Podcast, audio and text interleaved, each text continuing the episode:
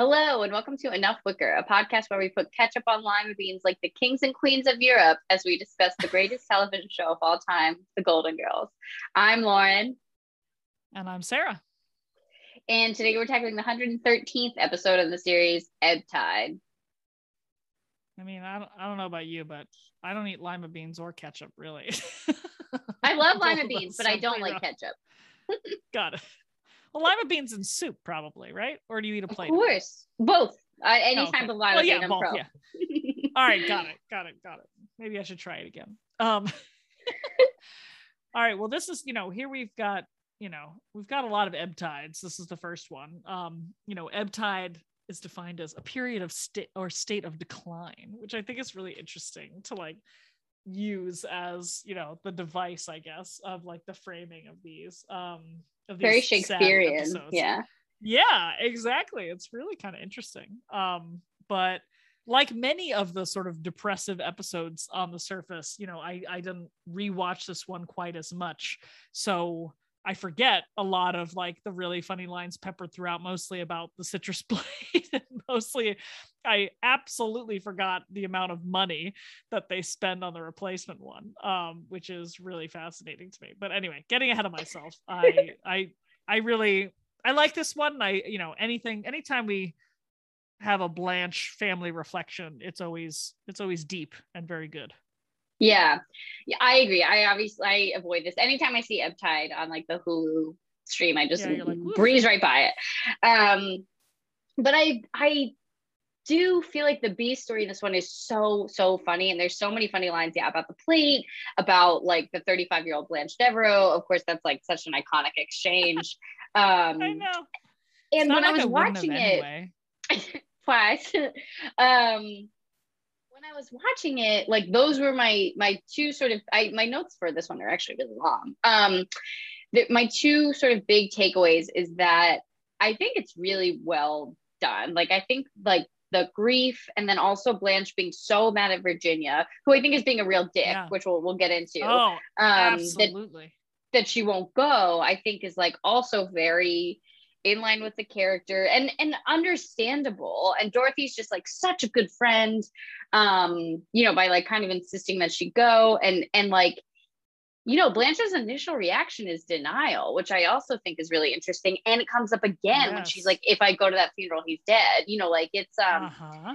i think it's a really really thorough depiction of grief um and like sort of initial response which is uh tough tough to watch, but um, I mean, you know, Rue McClanahan was just incredible, incredible in this one. Oh yeah, oh yeah.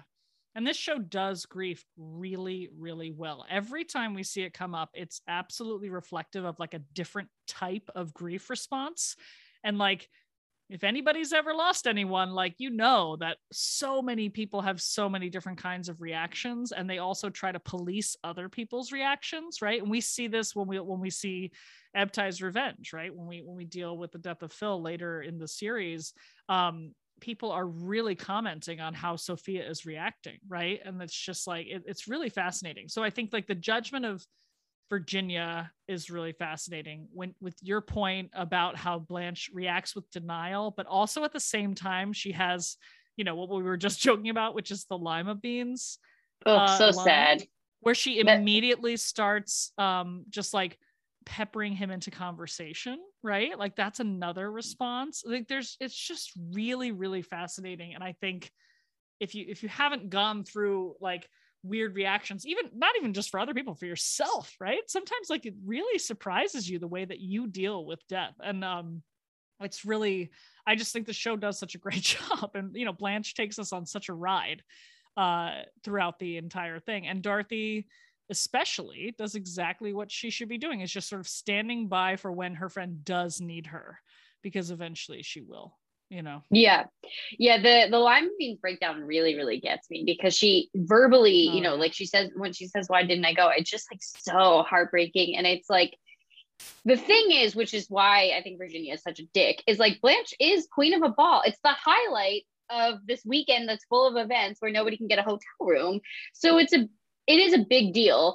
Um I also want to say she's She's chairing a charity ball. Sake. Exactly. It's a big, big deal. So she can afford a five thousand dollar roof because, as we know, chairing a charity ball requires a financial commitment. But anyway, um, but you know, like she wasn't. She didn't get the impression that it was urgent to go, and I think that Blanche Right. would have absolutely gone if she had. And if Virginia lives there in Atlanta, she saw how sick Big Daddy was. Like she couldn't call her. Yes. Last time she called Blanche, she wanted GD organ. Like, come on.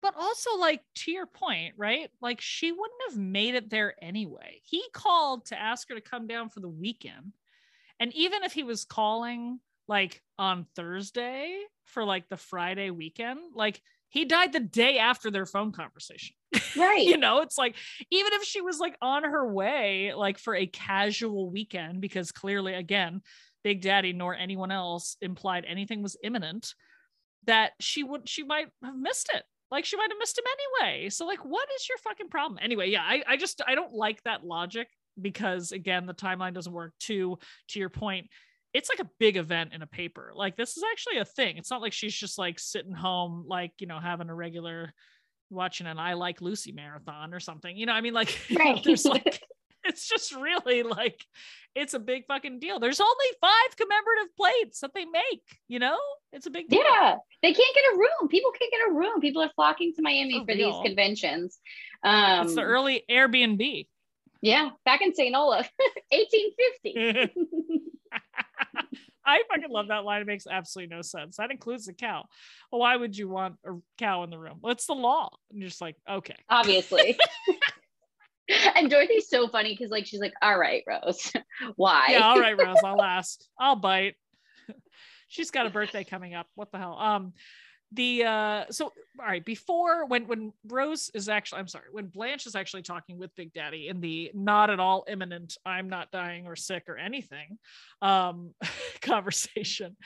I love that we we do the twice joke again like immediately but it's so funny because like rose looks at blanche because in this like super uncomfortable face because like she's like blanche is talking to her father about like sleeping with a guy it's like it's perfect from coming from rose especially where she's just like oh my word yeah, totally. God. Um, also, I want to point out, and it's also explained. I looked it up, but it's explained, of course, in Matt Browning's fabulous definitive Golden Girls cultural reference guide. Um, when Dorothy answers the phone and she goes, "It's for you, Leona," they were just talking about, um, you know, like charging tenants and Rose's rent is late, and you know, they were talking about just like people, them living in Blanche's house, right, and like, um, being tough. So th- that's a reference to Leona Helmsley, who was referred to as the Queen of Mean. She was like a businesswoman, real estate mogul, and she got taken down for income tax evasion in 1989. And she's known for tyrannical behavior. You know, it was a sensationalist trial, but it was happening at this time, like of the episode airing. Like it's a super uh fresh reference, right? Again, like with the uh like we talked about with the uh switched at birth you know being like a current story like the writers this season especially are really being like all right this is what is exciting. People really people are watching the golden girls watching tv they're in tune like they're gonna get these references. So it's just like an understated like it's for you leona but it's it's really good. It's a really good match to the time. Yeah, I'd really like to read about the evolution of TV as a whole, like working in pop cultural references, because like they do that a little bit. Um, but this is sort of also, I think it's probably in tandem with the rise of sensationalized news, because like, yeah, Oh, yeah. they um they're uh, on Leona uh, Helmsley's Wikipedia. There's a line where her housekeeper, I guess, heard her say, um, "We don't pay taxes; only the little people pay taxes." which is exactly what you know blanche is sort of like dorothy's kind of hurling at blanche here um but yeah there's there's many more of those uh i feel like in this season and the the um seasons to come than there are in the beginning of the series Oh yeah, for sure, for sure. They they've been they've been leaning on that. Um, can I can I skip ahead actually to two more references from Matt Browning's book because yeah please because it's like it's just they're riddled with them here. Um, where where you know in the the rude scene, but also still funny because we get to have a Blanche uh at Blanche's expense rather than at Dorothy's expense physical joke is um the fat fat water rat. Like Dorothy says the rhyme. Like it's funny because it's like it's actually I always thought that it was just like made up for the show right? Like pretending that this was something but it actually is like a weird like schoolyard taunt dating as far back as the 1930s mm. he says which is fabulous um, and then when we're back, you know, at home and Sophia's having her Airbnb crew, uh, and she walks in from the living room singing like Inky Pinky Parlez-vous, um, which is hilarious. It's like, it's this um, Mademoiselle from Armentières. I, I don't know how to pronounce French, not like a Spanish accent, but you know, look it up. Um, an English song that's like popular during World War One. And if. if you was supposed to be like a like Inky Pinky's like a Scottish children's name phrase, but it's supposed to be like it's like actually much more lewd, like mm. all of the lyrics.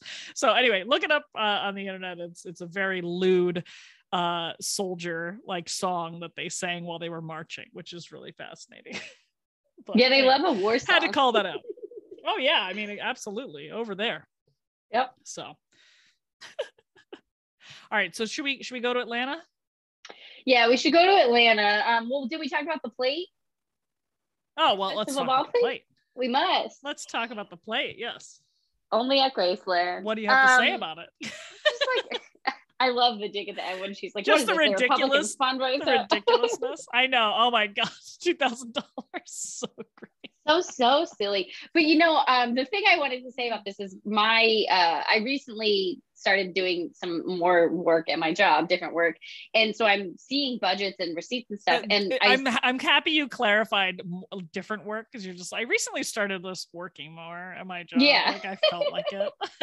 no, no, I got a anyway, different sorry. job. But anyway, so now I'm seeing like receipts and stuff. And I uh, we had our award ceremony, and the cost of these awards is so astronomical. You know, it's like they're like basically trophies.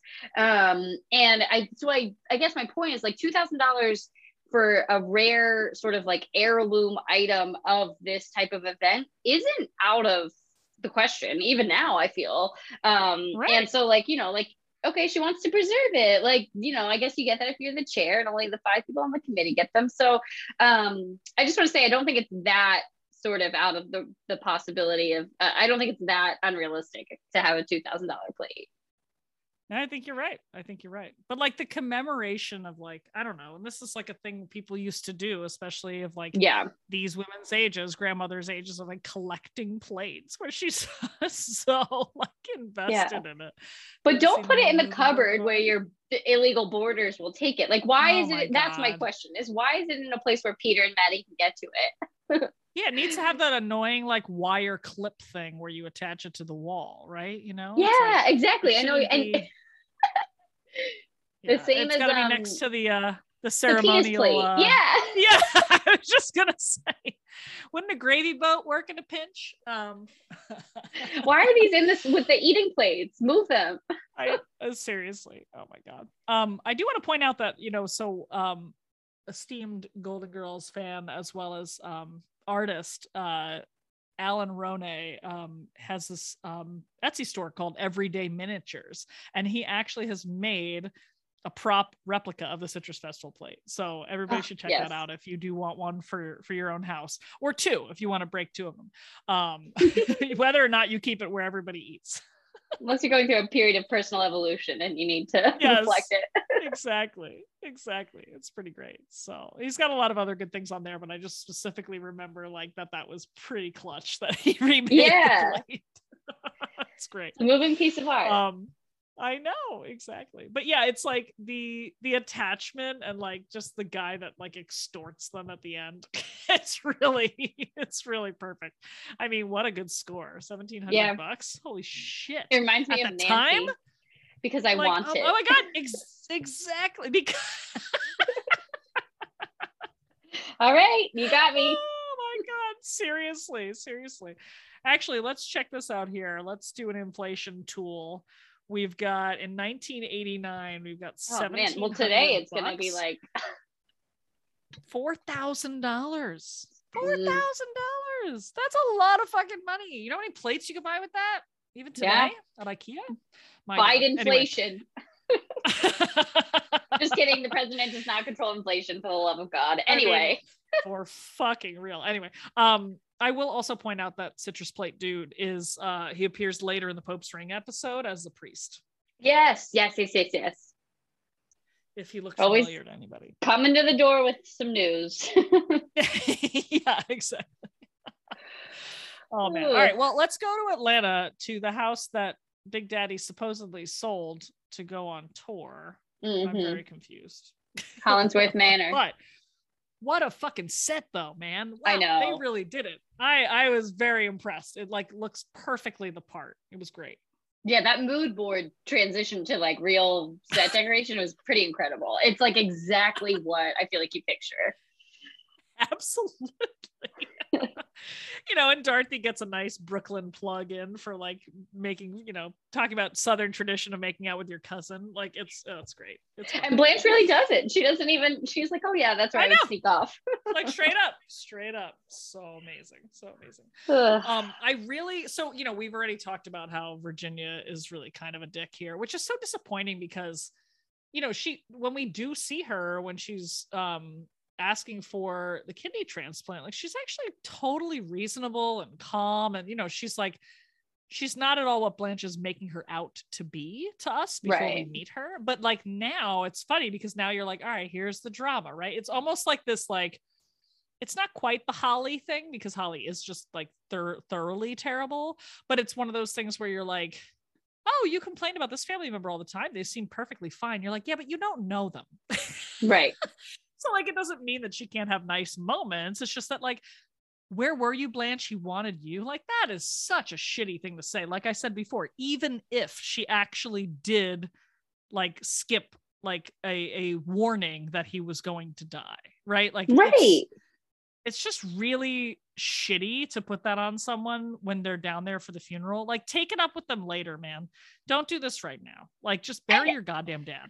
Right. And I feel like maybe it's a little misplaced. And actually, um, so so good we named it did like a live Twitter thing um a couple weeks ago at this point. And Yeah. they we Barrett and I sort of debated about this because he felt like Virginia is grieving and she's upset and she's emotional, which is fair. Fair.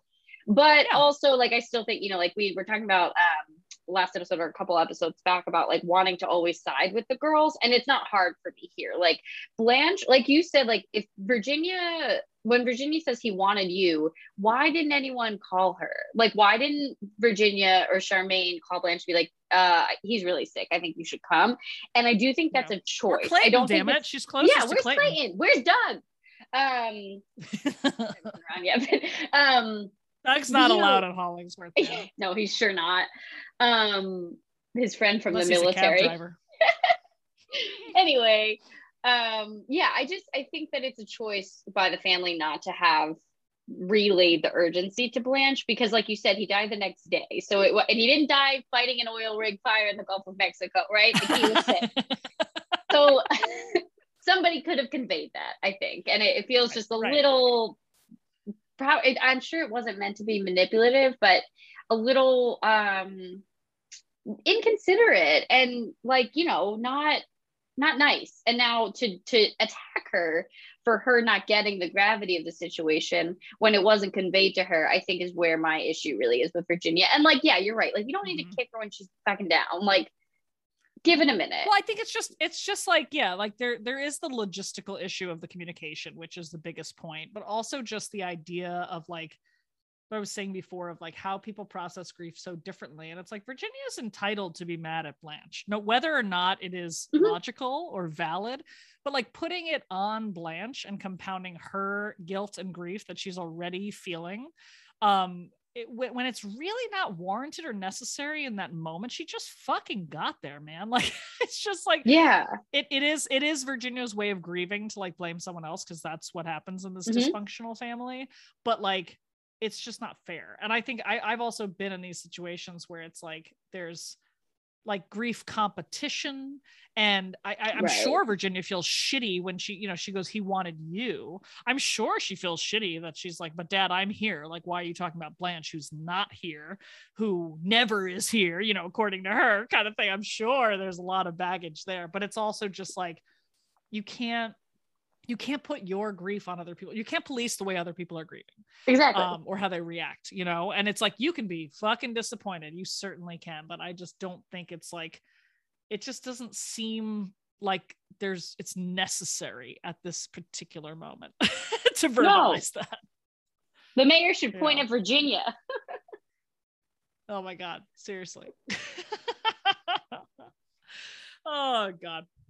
Um okay, so then her and Dorothy, Blanche and Dorothy sit down, they're looking through the photo albums, right? You know, and that's the fat fat water rat, all that stuff. You know, mm-hmm. it's it's really actually kind of fascinating because there's a there's like Blanche has a moment where she sort of like laughs along with Dorothy and she's like, okay, enough. And then she's like, all right, I was fat. I could say it. And like the Rue is incredible in that scene. I almost think like that scene matches her confessional at the end when she's talking to the grave because yeah. like if you just watch that scene again where she sort of like laughs it off and like gets a little comfortable, it's actually a really lovely moment between her and one of her best friends of like when you can do some like good natured ribbing, but like, you know, there's like this almost role reversal between them as well. So that's part of the joke, as well as like Blanche is pretty vulnerable and Dorothy is also just kind of like having a giggle. Like there's a lot going on there, I think. And it's like, it, you just have to watch Rue McClanahan's face and her reactions, it just feels so natural. She just is Blanche in that moment. Like she's just, it doesn't feel like acting, I guess is my point. It doesn't feel like she's reading a line. It feels like two friends are sitting together, just like having a good time. And it's, it's yeah. actually, it's really lovely. I like it's that. so subtle, which I think is like. I have that same note that, that that scene is just as strong and she's just so such an incredible actress. Um, always, but but in this one it, it really shines. Yeah. Um, and I think also this is another point of like Dorothy being such a good friend because like Dorothy can read that she can make fun of like you know you have to know when yeah. to insert humor and I think even at something like you're going to your father's funeral like I feel like the way that we talk about these events is like you go, you go to the funeral, you come home. But like the time that you're at the house or like you're in the car or like you know those that actually is i feel the worst times and so i think if you can have somebody there who's like oh look at you you little porker like it's funny and it lightens the whole experience in that tiny little moment um and obviously like you know that tender moment isn't going to help blanche or isn't going to make blanche feel better that her father's dead but it will make her feel better in that space, which I think is really all you can do. And I think is your job as a friend. And Dorothy just repeatedly in this one is an incredibly good friend to Blanche, which is an exact sort of opposite of how Blanche is to her in the chronic fatigue syndrome often, episode. Yeah. yes. Oh, or often, right. yeah. You're right. Exactly. Yeah. You're so right. Um okay, let's like let's bounce back for a moment to Airbnb. Sophia's Airbnb. yeah.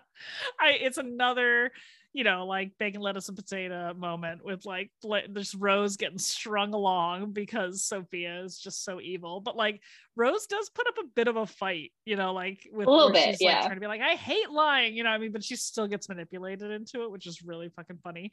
I love when she's first of all when Bland, I'm sorry, when when Sophia like calls her, she just goes, "What a tool." I know, never, right? I never remembered that line. I like it's just like it was like I was hearing it for the very first time ever. It was amazing. So good. And it made me it made me crack up because like I don't know, using tool like as as an insult feels more modern to me than this time. me too. Um, yeah. really fucking funny, right? Well, it's funny. Like at least what was it? Probably like 10 years after this moment.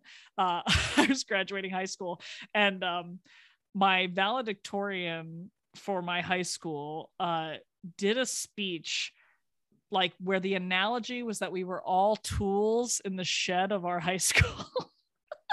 like totally non-ironically like totally did not know that like she was calling everyone who graduating tools and i just Aww. like anytime i hear that insult it just makes me crack up because i was like this is the best send-off from high school ever. It's like the smartest kid in class calling us all tools. So i particularly enjoyed that just because it always takes me back. Um, but another moment of like the manipulation which is just really great for rose the character to do is when sophia's like I'm in church. so when she's whispering on the phone to Dorothy and she goes, She's in church. it feels like like my toddler, my two and a half year old, like sometimes will you know, will be like, Hey, tell, you know, your grandma this.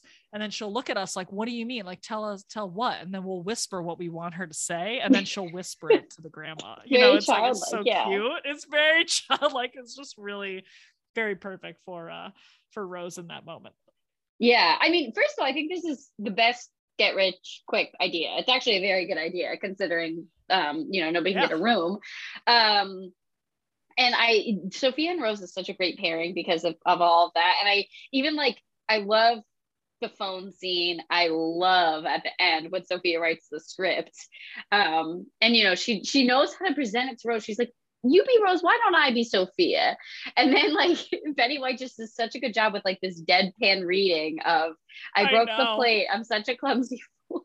so so so so funny. The paper um, lines are so good. Then they're all folded up like Sophia's been working on them yeah. hard, carrying them around. We can punch her. it up. no, I yeah, I, I can. Like, it's the writing. I can punch up. The um the B story is so so so funny. It's like pretty much only funny, which it has to be because the A story is so yeah. heavy. Um, and exactly. I think they do a really good job with like the production too of like kind of cutting in between. Um, because it yeah. it would be hard just to watch Blanche there, and you know like what I think um the the when they go to the graveyard scene, which like again flexing that that set budget and outdoor graveyard. Set budget, hell yeah, and like a drapey southern graveyard too. I don't right. know if you've ever been to a cemetery in Atlanta. I've been to like a cemetery in Atlanta, and it, it fucking looks like that. Yeah, no, like, I mean, yeah, crazy. Totally.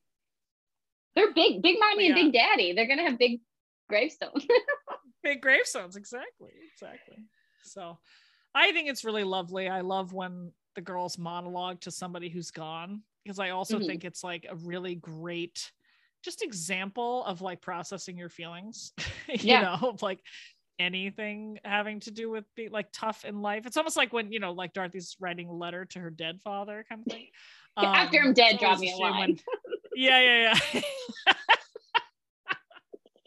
it's always a shame when your child loses it before you um but but like even just that of just like how complicated grief is like we've been talking about this entire episode and how weird it is and like how you have a lot of feelings it's like that's that's kind of the reason in a lot of ways behind why people who aren't even religious or like believe that your body has to be in the ground in a certain way or whatever for you to go to heaven, whatever crap that is. But like a marker of somewhere you can go to or a plaque or a special spot or like something like that to actually like deliberately reflect uh, upon somebody who's who's passed away, I think is really important. And I think it's like it's just I, I really enjoy how she frames the speech and how she expresses regret, but also mostly about how you know that she really loved him. And she's like does a lot of self-reflection of like how she was super selfish. And like unfortunately i think she's counting this particular instance which as we've well established we don't think is really very valid. But it doesn't change the fact that yes blanche devereaux inherently is a selfish person most right. of the time. So it's kind of a nice reflection uh on just her entire life when she's like i'm going through the photo albums and like I realize I was a fucking handful. You know, you know, thank yeah. you for loving me. Thank you for supporting me. Um, it's really lovely. It's a it's a very lovely speech.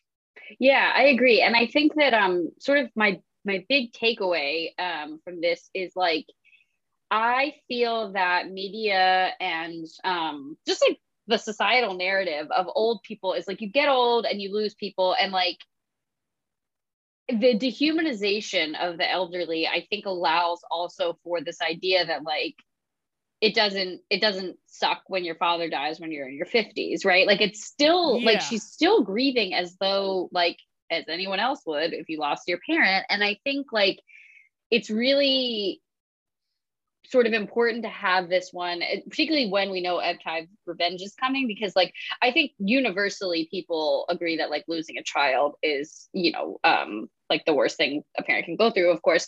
But I I think that there is this sort of, and I am guilty of this too, of like thinking like, oh, like you know he's old he lived a good life which is true which is definitely true but i think it yeah. allows sometimes to remove the emotional weight of what the loved ones are feeling. I think that happens sometimes Mhm. with like a spouse um, as well. Uh, so I think it's really, in addition to all of the other like good parts of this episode, I think it's just really important to have an older woman grieving and having that moment of like, you know, she has that I'm nobody's little girl anymore line, which is really, really tough. But just even without any of that, just to have her losing a parent and dealing with it, I think is pretty significant. Exactly. I think you're right. I'm like to show how painful it- is and can be, you know? I mean, like, oh yeah. And That's like don't really police rough. the Yeah, grief. so- I think that's totally right. Like you you gotta do it in your own way. And like you don't get to put your stuff or the way that you would process or are processing on other people. And that's hard. You know, I think that's like a, a conscious decision, but um you have Yeah. to you have to let people deal. Totally. And you have to let yourself deal in the right way too, and like not have a guilt trip, which I think is hard because Blanche does have this sort of guilt trip a little, you know, Yeah. in her speech at the end, but but it's coming from a, a better reflective place, I think, than just like a knee jerk. So Yeah. Take a lesson yeah, from Mrs. when you- Beatty. yeah, exactly, exactly. If you um I'm gonna do them all at once. consulting on my own. Uh oh my god, that was that took me back. What a great episode. Um but to your point about the like, you know, I'm no one's little girl anymore, and like where Dorothy has that really poignant line where she's like, Yeah, I like I'm anything good happens to me. I'm still so excited to come home and tell my mom. You know, like that's so yeah. it's such a sweet line and just like, ooh, get you in the gut right there. Pretty wild. it really does. Um, I'm glad we end with a Just dig at Republicans. Well, yeah, well, of course. but um actually I do want to end with one other sort of like pseudo reminder reference of like when when she's like I'd give anything, you know, if I could uh when you know Blanche is talking to him at the end and like she Dorothy comes in and says Blanche. it totally reminds me of the like thanks for the lovely prayer. yeah, totally. Always the voice of It's God. so- always the voice of God or somebody dead, you know, coming down on high. Oh, it's great. Oh man, but yeah, but this it's it's a great one, and as always, I'm I'm you know great uh, grateful for a rewatch, even if I maybe avoided it in the past. Yes, and I will be So- continuing to avoid it in the future. Yeah, exactly. Too much too much emotion. Turn All right. Um, awesome. All right. Well, join us next time. We're going to discuss the best way to get your house to smell like kippers. Take care, everyone.